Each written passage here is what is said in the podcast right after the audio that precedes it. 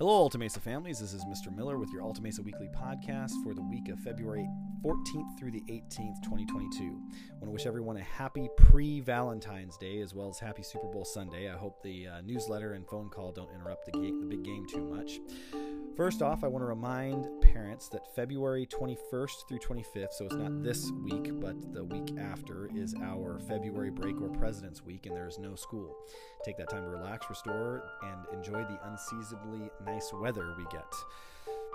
When we get back from February break, we will have one week of normally scheduled classes, then conference week, March 7th through the 11th, which will be minimum days throughout the week. Teachers should have or are currently sending out conference signups for parents uh, for parent teacher conferences. Please make sure to sign up for a conference. It's very important to keep up with how your child is progressing throughout the year. If you haven't already, parents, please check out our newsletter and take a few minutes to fill out our parent survey. It's very important. Uh, we hear from our school community on how we can be improving and moving forward. Parent surveys are one way that we seek feedback for continual school improvement. Finally, on Friday, our superintendent Heather Armelino sent out a letter addressing the potential for updated guidance on safety protocols at school from the California Department Public Health. If you haven't, please read that letter sent via email. As soon as new guidance has been announced, we will communicate those new guidelines to you and how it impacts the Alta Mesa school community. We just want to give you a heads up that new guidance will probably be coming in the next week or so. As for announcements, our ski and snowboard club will be headed up to Mount Shasta on Tuesday, February 15th. Uh, parents, please meet in the Alta Mesa parking lot at 7 a.m. to begin the trip up the hill. Garden Club will be on Tuesday from 2:15 to 3 o'clock.